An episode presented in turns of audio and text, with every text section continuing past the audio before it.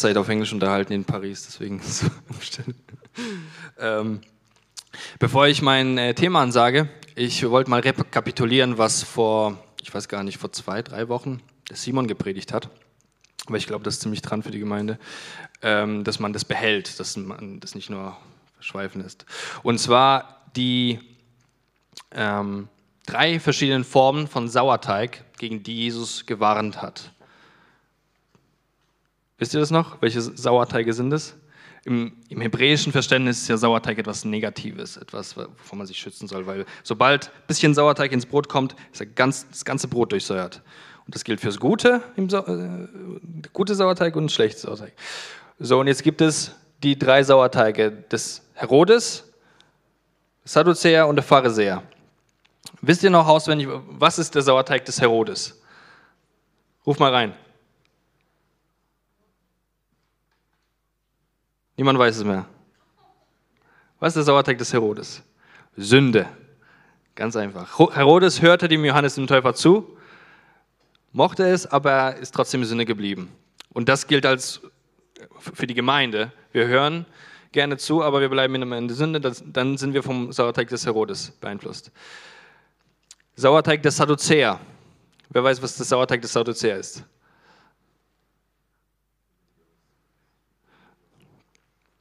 Die Sadduzäer haben geleugnet, dass es die Auferstehung gibt, dass es den Geist gibt, dass es Engel gibt. Also heute findet man sie vor allem in den Kreisen der äh, Secessionists, heißt es im Englischen, die, also viele Christen heutzutage glauben nicht an bestimmte Dinge, die Gott tut. Und davor sollen wir uns schützen. Also Jesus warnte wirklich davon, schütz, äh, bleib fern von diesem Sauerteig des Sadduzäer, der, des Herodes und der Pharisäer. Was ist der Sauerteig der Pharisäer? Selbstgerechtigkeit. Ja, ist gut. Die Pharisäer waren mit den Sadduzäern zusammen die religiösen Führer jener Zeit und Jesus ist total gegen die gegangen und weil sie zum Wort Gottes noch zusätzliche Regelwerke erstellt haben, die aber gegen das Wort Gottes gegangen sind. Und das machen wir oft zutage. Wir machen unsere eigenen Regelwerke, an die müssen sich alle halten, außerhalb der Bibel. Ne? Und wenn jemand gegen diese Regelwerke geht, dann haben wir so ziemlich den Sauerteig der Pharisäer in uns. Und was diese Leute verbindet, ist, dass wenn sie Liebe hätten, wenn diese drei Arten von Leuten Liebe hätten, würden sie nicht in diese Grube fallen, in der sie sind. Es geht um Liebe heute. Es geht um Liebe. Ähm, ja. Ja, genau, es ist raus. Wenn der Pharisäer Liebe hätte, dann würde er nicht die Leute verurteilen, dann würde er selbst in Liebe wandeln und er würde sich an seine Regelwerke gar nicht halten. So, es ging auch um diese Pflanze, er hat diese Pflanze dahingestellt. Was, was war das nochmal? Weiß es noch jemand? Der Weinstock. Ich bin der Weinstock, ihr seid die Reben. So, long story short, wie bleiben wir im Weinstock? Jesus sagte, ihr seid die Reben. Wenn ihr immer bleibt, bringt ihr viel Frucht. Ne? Aber wie bleiben wir in ihm? Hm? Dranhängen. Ihn lieben. Seine Gebote halten, Gehorsam, ja. Wenn meine Worte in euch bleiben, dann bringt ihr viel Frucht. Ist sein Wort in dir dauerhaft? Bist du gefüllt mit seinem Wort? Worüber denkst du nach den ganzen Tag? Worum treten sich äh, 50% deiner Gedanken täglich? Bist du gefüllt mit seinem Wort oder bringst du keine Frucht?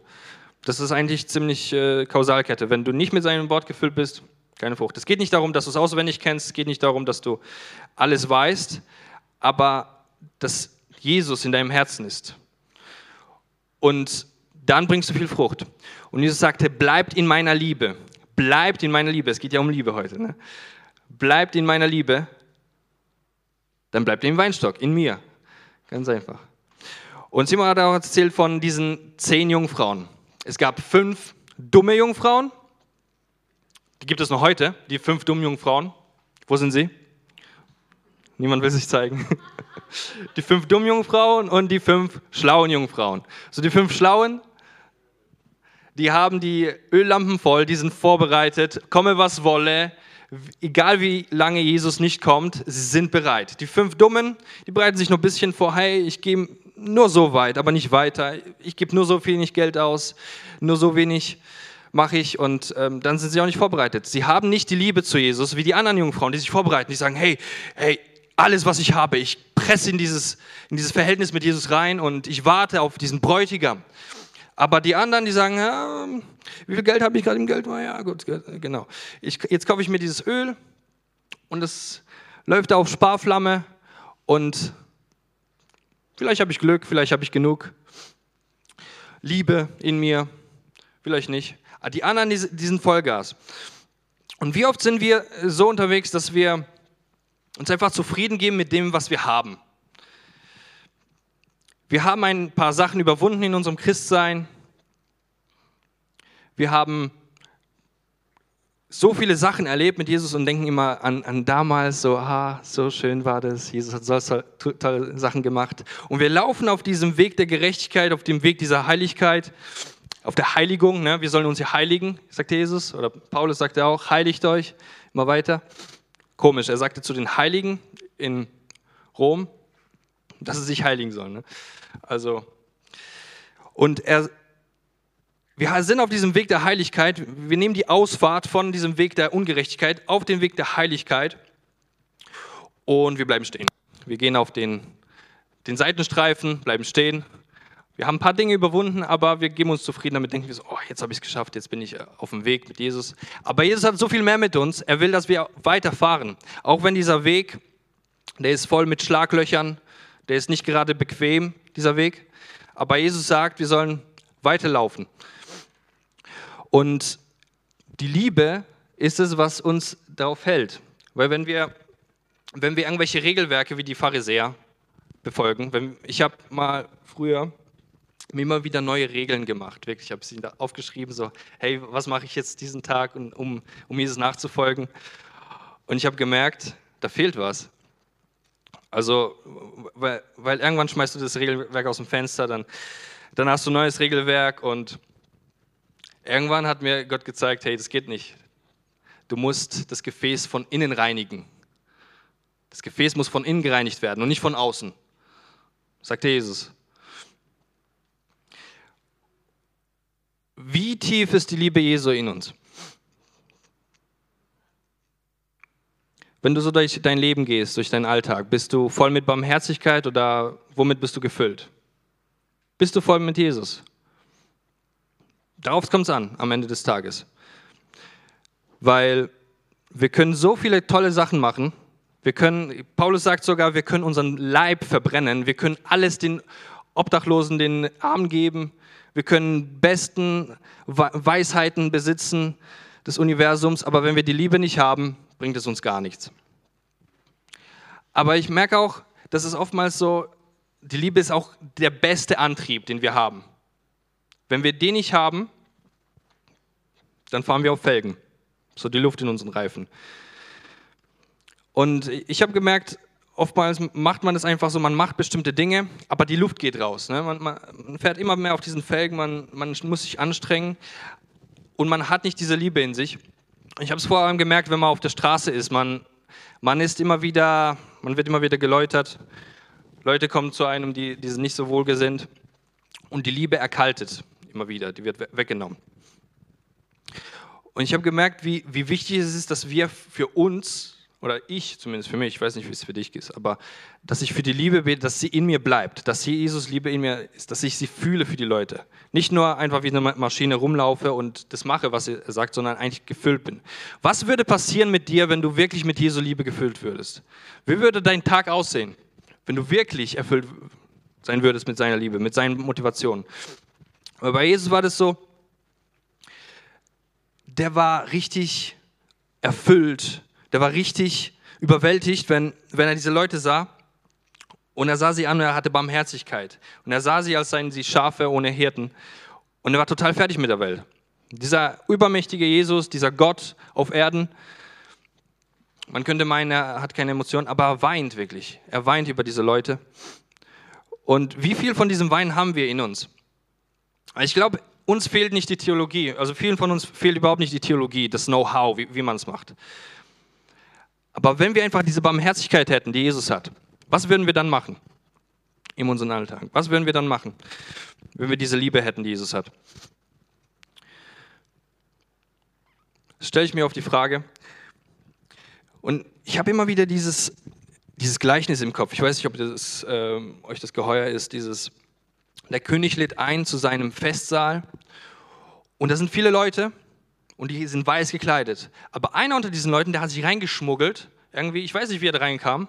Irgendwie ist er anders als die draußen, weil irgendwie kam er rein in diesen Königreichssaal und er hat mitgegessen. Aber an ihm wurden Flecken gefunden. Was wurde mit ihm gemacht? Da half kein Perwoll mehr. Die, die haben ihn rausgeschmissen. Dorthin, wo das Zähneklappern und Zähneknirschen war. Und ich will euch jetzt nicht Angst einjagen oder so oder Verdammnis, sondern was bezweckt Jesus mit dieser Parabel? Was bezweckt Jesus mit diesem Gleichnis? Er will, dass wir uns reinigen. Dass wir nicht nur sagen, hey, ich glaube an Jesus, aber innerlich sind wir voll erfüllt mit irgendwelchen Hassgedanken oder sowas oder anderen Sachen. Und äußerlich sind wir auch irgendwie daneben. Er will, dass wir wirklich von innen und von außen gereinigt sind. Ich habe letztens einen Typen getroffen auf der Straße und der hat mich auch zu sich nach Hause eingeladen, weil der hat so eine Heilung erlebt und ähm, er hat mir erzählt, warum er kein Christ ist in seinem, in seinem Bekanntenkreis, beziehungsweise sein Onkel war das, der hat kritisiert, dass seine Familie Obdachlose aufgenommen hat zu Hause. Weil gesagt hey, das geht mit der Mensch Nächstenliebe zu weit. Der Christ, der sich Christ nennt, kritisiert die anderen, die nicht Christen sind, weil sie Nächstenliebe haben. Und der Typ sah das und dachte sich, nee, ich brauche diesen Jesus nicht. Wenn wir so erkaltet sind, was soll die Welt dann von uns denken? Jesus hat eigentlich erkauft, dass wir besser sind als die Welt. Er hat es erkauft, dass wir die Fähigkeit haben, frei zu sein. Wir sind nicht mehr Sklaven der Sünde. Wir sind nicht mehr Sklave der Gedanken des Satans, sondern wir sind frei davon. Aber was machen wir daraus? wir rufen, ruhen uns oft aus auf diesem Seitenstreifen auf der Autobahn der Gerechtigkeit und denken so, ah, nee, es ist zu anstrengend weiter zu fahren, es kostet zu viel Sprit, mache ich nicht, ich, ich mache erstmal Pause. Ich bin ja immer noch auf dem Weg. Und wir parken da und wir, wir sind da fünf Jahre, zehn Jahre. Und der Satan flüstert so, ja, weiter so, du bist auf dem Weg der Gerechtigkeit. Aber du entwickelst dich nicht weiter und du bist für 10, 20 Jahre immer noch derselbe wie, wie damals. Ist doch traurig, wenn wir uns nicht weiterentwickeln, wenn wir stehen bleiben, da wo wir sind. Und ähm, ich habe mir gedacht, heute, ich könnte euch jetzt viel zupredigen mit irgendwelchen Sachen, Analogien, ist auch gut, aber ich glaube, es ist dran. Wir lernen was auswendig, okay? Nee, nee, nicht Hausaufgabe, jetzt Aufgabe. Ähm, äh, ihr müsst die Bibel nicht aufschlagen, ich lese sie euch vor und ihr sprecht es nach, ne? so wie in der Kinderstunde. Wobei in der Kinderstunde habe ich es noch nicht so ganz gemacht, aber ähm, weil das ist die ziemlich weit verbreitete Definition von Liebe. Ich will sie einfach mal vorlesen, das sind vier Verse, das ziemlich schnell haben wir das auswendig gelernt. Ich weiß nicht, ob ihr daran glauben könnt. Wann hast du zuletzt mal einen Bibelvers auswendig gelernt? Aber es ist ziemlich cool, auswendig lernen, weil ich habe es erst gemacht, als ich es mal gemacht habe. Ich habe mir vorgenommen, das Markus-Evangelium auswendig zu lernen, aber ich bin beim ersten Kapitel schon hängen geblieben. Aber dann rotiert dieses, dieses erste Kapitel des Markus-Evangeliums die ganze Zeit in meinem Kopf über Monate hinweg, auch wenn ich schon lange nicht mehr äh, weiter verfolgt habe. Und es ist so wertvoll, wenn du einfach mal ein bisschen was auswendig lernst. Jetzt will ich mal ein Experiment machen. Ähm, ich lese es mal vor und danach sage ich euch, wie es jetzt weitergeht. Die Liebe ist langmütig und gütig. Also langmütig bedeutet, was bedeutet langmütig? Geduldig. Gütig bedeutet so viel wie freundlich. Die Liebe beneidet nicht. Die Liebe prahlt nicht. Sie bläht sich nicht auf. Manche denken, äh, die Liebe prahlt nicht und sie bläht sich nicht auf, sei dasselbe. Aber es ist nicht ganz so, weil Du bist in der Lage, deinen Mund zu halten, nicht zu prahlen, aber innerlich aufgebläht sein. Du denkst, du bist der Checker im Raum oder die weiß nicht, die intelligenteste, whatever. Du hast die beste Luft in dir und deswegen bist du aufgebläht. So. Äh, also introvertierte Menschen können auch aufgebläht, arrogant sein. Es geht um das Herz hier. Ne? Die Liebe prahlt nicht, sie bläht sich nicht auf. Sie ist nicht unanständig. Ah, das, sie ist nicht unanständig, das will ich auch mal erklären, weil es ist, darauf müssen wir ein bisschen um, rumreiten. Ähm, sie ist nicht unanständig. Was bedeutet das, unanständig? Was ist Anstand? Hier sind so viele Revoluzer, wir wollen immer gegen den Strom schwimmen und alle mitreißen, aber dabei sind wir manchmal unanständig. Was ist unanständig? Was ist Anstand? Was ist Anstand? Ich will mal eine andere Schriftstelle vorlesen, ein bisschen zur Aufklärung. Ähm, wo war das? Römer 14. Oh. Römer 14.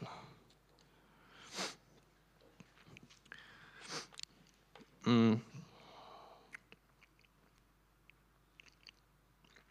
Wenn aber dein Bruder um einer Speise willen betrübt wird, so wandelst du nicht gemäß der Liebe. Ne? Jetzt sind wir wieder beim Thema. Wenn dein, aber dein Bruder um einer Speise willen betrübt wird, so wandelst du nicht gemäß der Liebe. Verdirb mit deiner Speise nicht denjenigen, für den Christus gestorben ist. Ich überspringe ein bisschen was bei Vers 9, also Römer 14 ist es.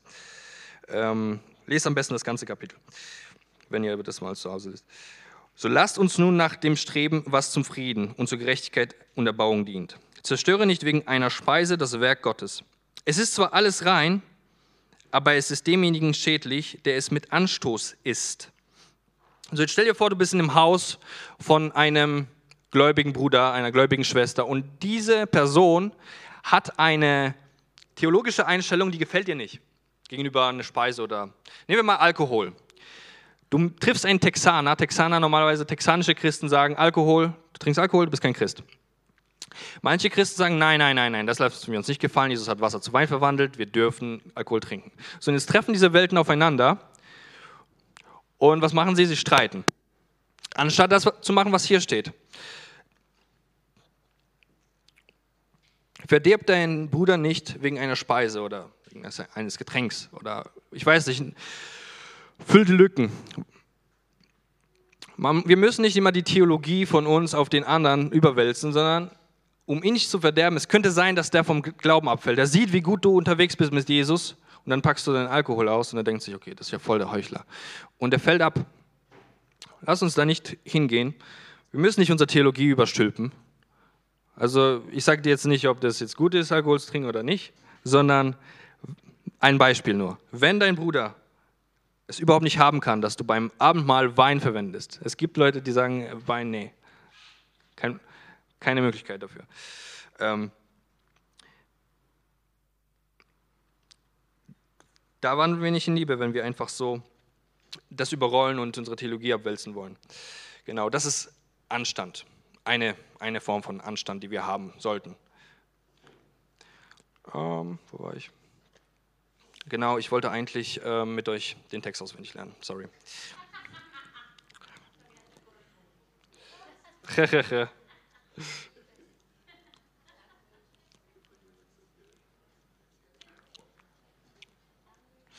Genau, wir waren beim Anstand. Die Liebe ist langmütig und gütig, die Liebe beneidet nicht. Die Liebe prahlt nicht, sie bläht sich nicht auf. Sie ist nicht unanständig. Sie sucht nicht das Ihre. Sie lässt sich nicht erbittern. Krass, sie lässt sich nicht erbittern, egal was die andere Seite macht. Sie lässt es einfach nicht zu erbittert zu werden. Aber das muss man auswendig lernen, dann kann man besser darüber nachdenken. Okay? Sie rechnet das Böse nicht zu. Nicht zu. Hast du noch nicht vergeben? Hast du jemanden, der dir Böses getan hat? Rechne es ihm nicht zu. Vater, vergib ihnen, denn sie wissen nicht, was sie tun. Ganz einfach. Es ist nicht immer einfach, natürlich, wenn jemand deine Mutter ermordet hat oder sowas. Ich, ich rede manchmal salopp, tut mir leid. Ähm, aber geh einfach, triff diese Entscheidung. Es ist nicht einfach. Triff diese Entscheidung und geh den Weg, dass Gott dir hilft, das Böse nicht zuzurechnen. Sie freut sich nicht an der Ungerechtigkeit, sie freut sich aber an der Wahrheit. Also sie ist nicht, äh, nicht ähm, schadenfroh. Sind wir schadenfroh? Oder freuen wir uns immer daran, wenn was Gutes passiert? Oder sind wir gelangweilt davon? Ha, der hat wieder eine Heilung erlebt oder der hat wieder jemand zu Jesus geführt. Freuen wir uns an der Wahrheit oder freuen wir uns nicht an der Wahrheit? Sind wir erfüllt mit der Liebe? Können wir uns füreinander freuen, als sei das, was der da geleistet hat, als ob er in meinem Team spielt und wir freuen uns zusammen und es ist Party im Heaven. Freuen wir uns an der Wahrheit. Sie erträgt alles, sie glaubt alles, sie hofft alles, sie erduldet alles. Ich will da rein, gar nicht reingehen, sonst sprengt es alles wirklich. Hm. Okay, jetzt. Ich sage einen Satz und dann nehme ich mein Mikro weg und dann sage ich ihn nochmal. Und während ich spreche, ohne Mikro, sprecht ihr nach, okay? Die Liebe ist langmütig. Die Liebe ist langmütig. Die Liebe ist langmütig. Die Liebe ist langmütig. Die Liebe ist langmütig und gütig. Die Liebe ist langmütig und gütig. Die Liebe ist langmütig und gütig. Die Liebe ist langmütig und gütig. Die Liebe beneidet nicht. Liebe ist. Die Liebe ist langmütig und gütig, die Liebe beneidet nicht. Ey, macht's richtig gut, danke. Die Liebe ist langmütig und gütig, die Liebe beneidet nicht, die Liebe prahlt nicht. Ist langmütig und gütig, die Liebe beneidet nicht, die Liebe prahlt nicht. Die Liebe ist langmütig und gütig, die Liebe beneidet nicht, die Liebe prahlt nicht.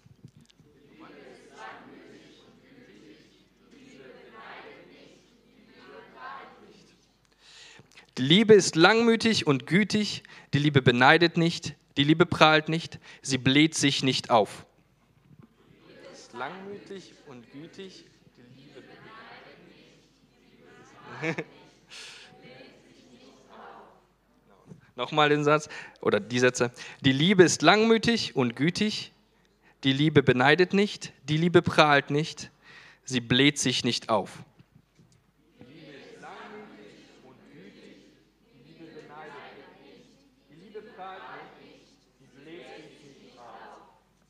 Und wie viele hier haben was zu schreiben? Streck mal die Hand. Sehr gut, sehr gut.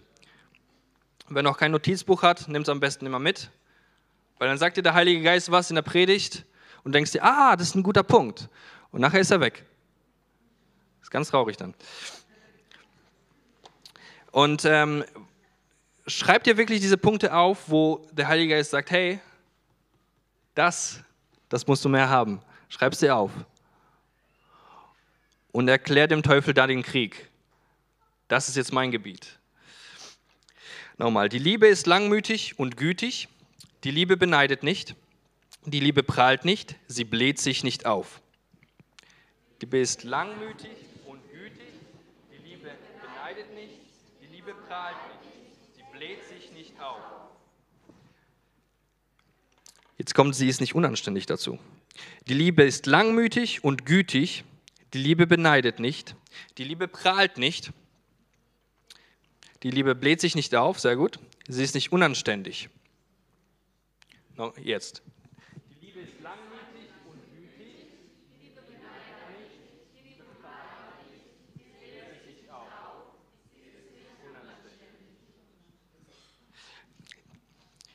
Jetzt kommt dazu, sie sucht nicht das Ihre.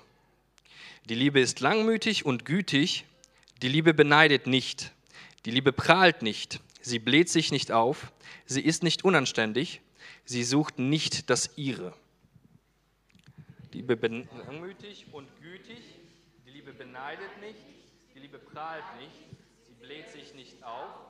Sie ist nicht unanständig. Sie sucht nicht das Ihre. Super. Hey, ihr seid echt genial.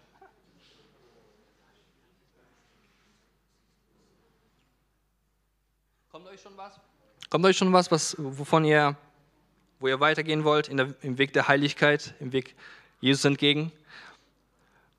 Der, der Michael hat ja letzt vorgelesen, den äh, Brief, und das Krasse ist, dass wir schuldig sind, so zu wandeln, wie er ist. Dieser Satz fällt mir da immer auf und denke mir so, wow. Lasst uns Christus anziehen, ganz, nicht nur ein bisschen, nicht nur die Hose von Jesus, ganz anziehen. Sagt der Epheserbrief, wir sollen Christus anziehen. Wir sollen zur vollkommenen Mannesreife heranwachsen. Lasst uns nicht minimalistisches Christentum leben. Lasst uns nach dem Maximalprinzip leben. Wie viele von uns ähm, leben so, dass, dass wir sagen, ah, da ist die Hölle, aber es ist schwierig, da beim Himmel zu leben. Also so nah an der Hölle wie möglich, das ist gut, das ist ein guter Ort. Das ist so oftmals, wie, wie nah an der Hölle kann ich sein, ohne verbrannt zu werden? Das ist für viele die Frage. Dann bist du ein Pharisäer. Aber wenn wir zu Jesus rennen und sagen, hey, auch wenn es schwer ist, ah, ich, ich gehe dahin. Und Jesus hilft uns. Jetzt hatten wir eine Pause und jetzt geht es weiter mit Auswendiglernen. Die Liebe ist langmütig und gütig. Die Liebe beneidet nicht. Die Liebe prahlt nicht. Sie bläht sich nicht auf. Sie ist nicht unanständig. Sie sucht nicht das Ihre.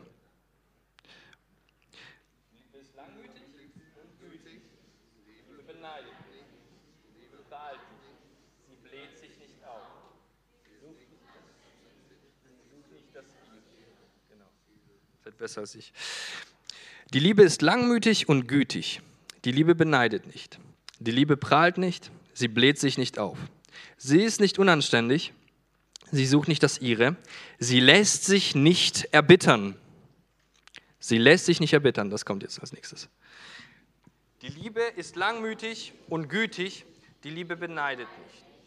Die Liebe prahlt nicht. Sie bläht sich nicht auf. Sie ist nicht unanständig. Sie sucht nicht das ihre, sie lässt sich nicht erbittern. Genau. Lässt du dich erbittern? Lässt du dich erbittern? Ich habe mal einen Prediger gehört, der hat gesagt, du brauchst keinen Charakter, um bitter zu sein. Du brauchst keinen Charakter, um zu murren, um zu nörgeln. Du brauchst keine Intelligenz, um ein Nörgelgeschäft aufzubauen. Jeder kann nörgeln. Der Charakter liegt darin, die Liebe liegt darin, nicht zu nörgeln, nicht zu murren, sich nicht erbittern zu lassen. Die Liebe lässt sich nicht erbittern. Jetzt nochmal. Die Liebe ist langmütig und gütig. Die Liebe beneidet nicht. Die Liebe prahlt nicht. Sie bläht sich nicht auf. Sie ist nicht unanständig. Sie sucht nicht das ihre. Sie lässt sich nicht erbittern. Komm nochmal. Die Liebe ist langmütig und gütig. Die Liebe prahlt nicht. Die Liebe bläst sich nicht auf. Sie ist nicht unanständig. Sie sucht nicht das Ihre. Sie lässt sich nicht erbittern. Jetzt kommt, sie rechnet das Böse nicht zu. Die Liebe ist langmütig. Ich mache es jetzt einmal und jetzt hört zu und versucht es euch zu merken. Die Liebe ist langmütig und gütig. Die Liebe beneidet nicht. Die Liebe prahlt nicht. Sie bläht sich nicht auf. Sie ist nicht unanständig. Sie sucht nicht das Ihre. Sie lässt sich nicht erbittern. Sie rechnet das Böse nicht zu. Genau, so weit will ich es machen. Sie rechnet das Böse nicht zu. Genau. Jetzt nochmal. Die Liebe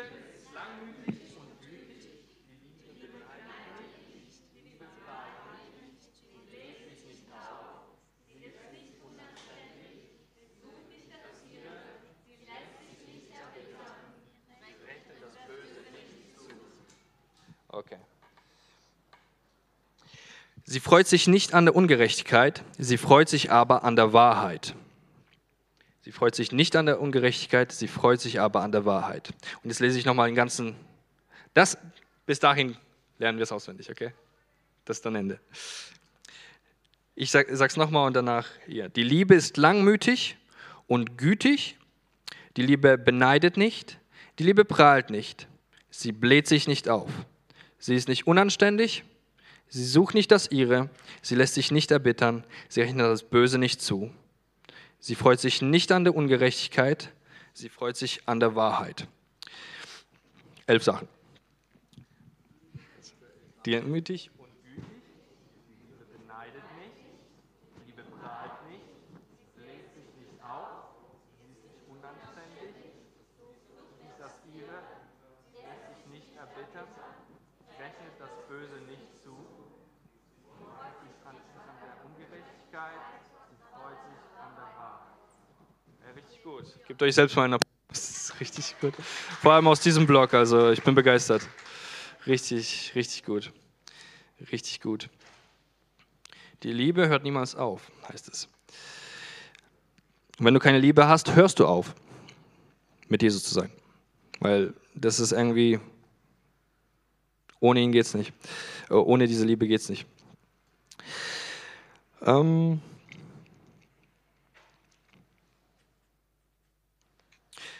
ich war mal mit, ähm, ich war mal bei so einem Prediger, predigen in der Gemeinde, und irgendwie, er hat sich selbst so dargestellt, als sei er damals auch so feurig gewesen wie ich, aber er sagt, jetzt, du musst verstehen, wenn du Kinder hast, wenn du das hast, wenn du das hast, dann fällt das alles weg. Und er, er hat mich zum Essen eingeladen und hat gemeint so, hey, wenn wir uns mal in fünf Jahren treffen, bist du genauso wie ich. Kennt ihr das, diese Einstellung? Ich habe sie öfters bei Pastoren gemerkt, dieses, ja, ja, du Neugetaufter, ja, ja, du bist feurig. Schau mal, dass du so alt wirst wie ich in Herrn. Und dann, dann sind wir weiter. Ja, ja. Kennt ihr diese Einstellung? Dieses Gift, wirklich. Die habe ich auch schon bei mir gemerkt, so, wo ich andere getauft habe. Und dachte ja, ja, ja, ja. Da dachte ich so, hey, was ist mit mir los, ey? Ich werde ja genauso wie diese. Nein, das geht nicht. Wir bleiben feurig. Und ich sage euch jetzt, warum es so wichtig ist. Ihr kennt ja Offenbarungen, Sendschreiben. Zu den Ephesern sagt er, ich habe gegen dich, das sagt Jesus persönlich, ich habe gegen dich, dass du deine erste Liebe verlassen hast. Bedenke nun, wovon du gefallen bist. Bedenke nun, wovon du gefallen bist und tue Buße und tue die ersten Werke, sonst komme ich rasch über dich und werde deinen Leuchter von seiner Stelle wegstoßen, wenn du nicht Buße tust. Jesus ist ein Gentleman, er nennt noch gute Dinge, die die Epheser tun, aber er sagt vor allem diese Sache.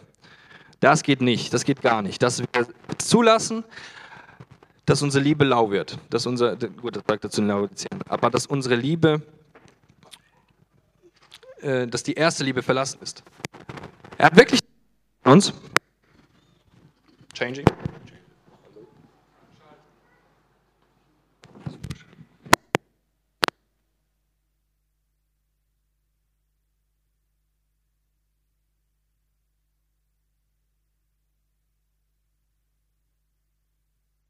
Hallo? Hallo, super, danke schön. Genau, wie, wie, heftig ist das, was Jesus hier sagt? Er stoßt den Leuchter weg. Wenn wir die erste Liebe verlassen, stößt er selbst höchstpersönlich, Jesus Christus, stößt diesen Leuchter weg. Du leuchtest nicht mehr. Dein Licht ist fade geworden. Er macht es, wenn, wenn die Epheser nicht umkehren. Ich weiß nicht, ob er das zu dir spricht, aber wirklich, lass uns so leben, als ob Jesus nächste Woche kommt. Lass uns auch vorbereitet sein, wenn er in 30 Jahren kommt. Aber lass uns so leben, als ob er nächste Woche kommt. Was sagt Jesus gerade zu dir? Was ist inakzeptabel bei dir? Womit schlägst du dich schon 10, 20 Jahre rum in deinem Christsein und du hast es akzeptiert? Weil, komm, das ist die, der Nicht-Angriffspakt mit dem Teufel in dieser Stelle, die, die kann er haben, aber Rest habe ich eingenommen, dieses Land, aber ich weiß nicht, ob ihr dieses Bild kennt von den äh, Kanaanitern, wo die Israeliten reingegangen sind ins, nach Israel und sie haben die Kanaaniter vertrieben. Und es hieß, dass sie nicht zu schnell die Kanaaniter vertreiben sollen, damit die, die wilden Tiere über das Land herrschen, bevor die Israeliten das übernehmen. So ähnlich stelle ich mir das bei, bei uns vor, dass, dass wir nicht gleich bei unserer Bekehrung alles ausräumen, wir räumen meistens nicht alles aus. Und Jesus ist ein Gentleman. Er zeigt uns unser Herz, aber er zeigt uns nicht das ganze Herz. Er zeigt uns Teile und er sagt, her, guck mal, ich habe dir einen Krümel gegeben. Und er schaut zu. Hm, wird er diesen Krümel ausräumen oder sie? Oder wird er sich damit zufrieden geben? Ach komm, das machen doch alle. Auch die Christen machen das. Geben wir uns damit zufrieden. Und wenn du treu bist mit dem Geringen, wird er dich über Größere setzen. Und ich habe gesehen, bei mir war das echt heftig, so, wo ich äh, umgekehrt bin von bestimmten Dingen. Und ähm, nee, ich erzähle diese Story jetzt nicht. das ist eine krasse Story. Äh, nee, egal. nee, ist nicht jungfrei. Ähm, jedenfalls, Jesus hat mich freigemacht von krassen Sachen. So, Jesus hat mich freigemacht von krassen Sachen. Und ich dachte so, wow, endlich, ich habe es geschafft. So. Und dann zeigt er mir dieses da. Ich so, oh nee, komm. Das, das, das kriege ich nicht weg. Das ist, das ist so tief da drin. Ich habe äh, lange Jahre meines Christseins, obwohl ich viele Sachen gemacht habe für Jesus, habe ich diese, ähm, ich nenne es mal Zwangsneurose gehabt. Ich habe jetzt keine Diagnose be bekommen von, aber ich habe früher Ballerspiele gezockt und irgendwann irgendwann, äh, nachdem ich aufgehört habe, wirklich jahrelang war ich frei davon, waren immer noch diese Kriege in meinem Kopf. Ich habe Menschen gesehen, mir nichts dabei gedacht, aber die sind einfach explodiert vor meinen Augen oder irgendwie, ich habe da Scharfschützen auf Dach, aufs Dach gestellt, so in meinem Kopf und ja, überall Explosionen, überall Tod, überall Gemetzel. Einfach so aus Unterhaltung, wisst ihr? Nicht, dass ich irgendwie böse wäre auf die Leute. Aber Jesus sagte, wenn wir Hass in unserem Herzen haben, das ist eine ziemlich üble Sache. Und manchmal, wenn ich wütend auf jemanden war, natürlich, dann platzt er sein Kopf oder so. Und das ging einfach nicht weg. Ich habe es irgendwann nach Jahren erst kapiert, so, hey, was geht eigentlich in mir vor? Was geht eigentlich in mir vor, in meinem sogenannten Jesuskopf, äh, in meinem äh, wiedergeborenen Hirn, so. Ich nenne mich Jesus, ich schimpfe mich Christ. Äh, was habe ich gesagt? Sorry. Ich, äh, ich nenne mich Jesus-Anhänger, so. Und dann gingen solche Dinge in meinem Kopf vor. Aber ich dachte dann, direkt kommt Teufel und sagt, nein, nein, das wirst du nicht los. Das hast du schon so viele Jahre, nachdem du schon aufgehört hast mit dem Zocken, das wird nicht mehr weggehen. Und das ist eine Lüge, die ich geglaubt habe am Anfang. Aber irgendwann kam der Punkt, wo ich gesagt habe, nee, ähm, damit wird jetzt Ende gemacht. Ich werde jetzt jeden Gedanken bekämpfen. Jedes Mal. Und wenn es mich zehn Jahre kostet. Und nach ein paar Monaten habe ich gemerkt, so, also ich habe gar nicht mehr dran gedacht. Und irgendwann merke ich so, oh, ich, ich bringe ja niemanden um in Gedanken. Das ist so toll. Und ich habe es auch gefeiert, dieses äh, Zeugnis von, äh, von Martin Berg, wo er früher so, hat er letzt erzählt, wie er immer den Fahrern in Frankreich, die so langsam sind, da war er zornig und Jesus hat ihn überwinden lassen. Und wisst ihr, das sind diese kleinen Dinge im Alltag, die wir zulassen. Kennst du das? Da fährt ein Fahrradfahrer auf der Landstraße und du, der nervt dich. Das, das war bei mir so. Ich musste auch da umkehren, wo ich einfach Hass hatte und kein Verständnis, warum die auf der Landstraße fahren. Und wenn wir da schon keine Liebe haben, keine Vergebung, was passiert, wenn wir wirklich große Dinge haben, wo die Vergebung brauchen? Und lass uns nochmal diesen Vers aufsagen, diese Verse. Ich schlage es nicht mehr auf, ich versuche es jetzt so.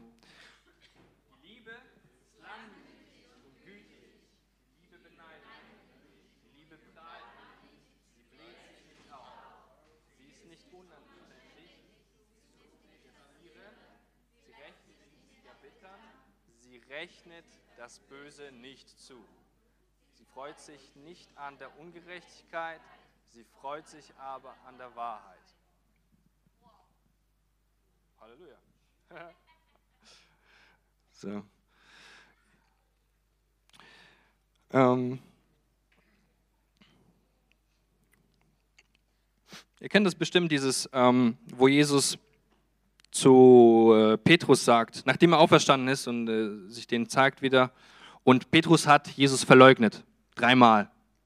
Und Jesus sagt, fragt Petrus, Petrus, liebst du mich? Was antwortet Petrus? Ich, ich mag dich. Ich habe dich gern. Wenn du ins Griechische guckst zumindest. Weil da gibt es so diese zwei Worte, diese drei Worte im Griechischen, dieses Agape, äh, Philios und Eros, diese drei Formen von Liebe. Wir haben die im Deutschen nicht, deswegen steht in vielen Übersetzungen, äh, Jesus antwortete, ja, ich liebe dich, Herr. Aber das stimmt nicht ganz. Petrus sagte einfach nur, ich habe dich gern. Und Jesus sagt wieder, Jesus, liebst du mich? Äh, Petrus, liebst du mich? Sorry. Und Petrus antwortet wieder, ich habe dich gern. Und Jesus fragt wieder, hey, liebst du mich? Und Petrus sagt nicht mehr, ich habe dich gern, sondern hey, du weißt es, du weißt es. Hüte meine Schafe. Und wenn du hier bist und sagst, hey, diese Liebe, die Jesus hatte, diese krasse Liebe, wo er sagt, es wird über ihn gesagt, dass er sich selbst nicht liebte bis in den Tod. Das ist die Liebe, die Jesus hatte, zu der er uns auffordert.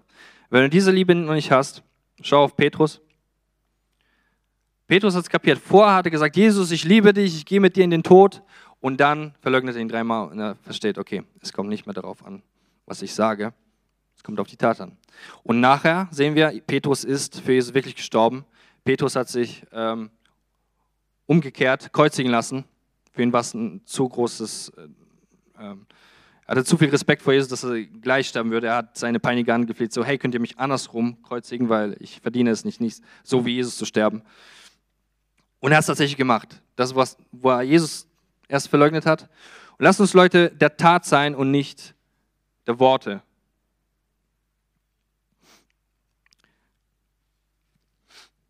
Genau. Damit will ich euch entsenden in die Woche. Beziehungsweise, beziehungsweise, nee, nee, wir machen jetzt folgendes.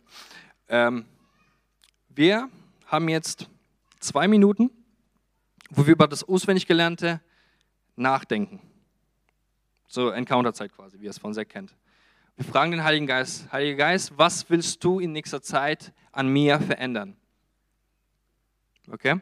Und nach dieser Zeit könnt ihr entweder rausgehen oder nach vorne kommen oder auch sitzen wie ihr auch wollt. Aber eine Möglichkeit ist, äh, nach vorne kommen und für euch beten lassen. werden ein paar Leute sein. Die beten dann für euch. Ähm, manchmal ist es so, ähm, zum Beispiel bei Jezorn, dass da wirklich eine geistliche Problematik herrscht, dass es ein Dämon ist oder sonst was, äh, ein Fluch. Oder wenn ihr irgendeinen Punkt habt in, in der Liebe, wo ihr sagt, nee, das ist ein Punkt, hey, das werde ich nicht schaffen. Kann sein, dass sich etwas Geistliches dahinter verbindet, äh, verbirgt. Und genau, nach dieser Zeit kommt ihr gerne nach vorne, wenn ihr wollt, und könnt für euch beten lassen. Genau, dann ich bitte dich, komm, Vater. Im Namen von Jesus Christus, komm über uns, zeige uns, zeige uns unsere Herzen, zeige uns noch mehr. Wo willst du uns weiter führen auf dem Weg der Heiligung? Ich bitte dich, komm jetzt, komm jetzt. Komm jetzt bei jedem im Namen von Jesus Christus. Komm, zeige uns, offenbare du, richte du, Herr.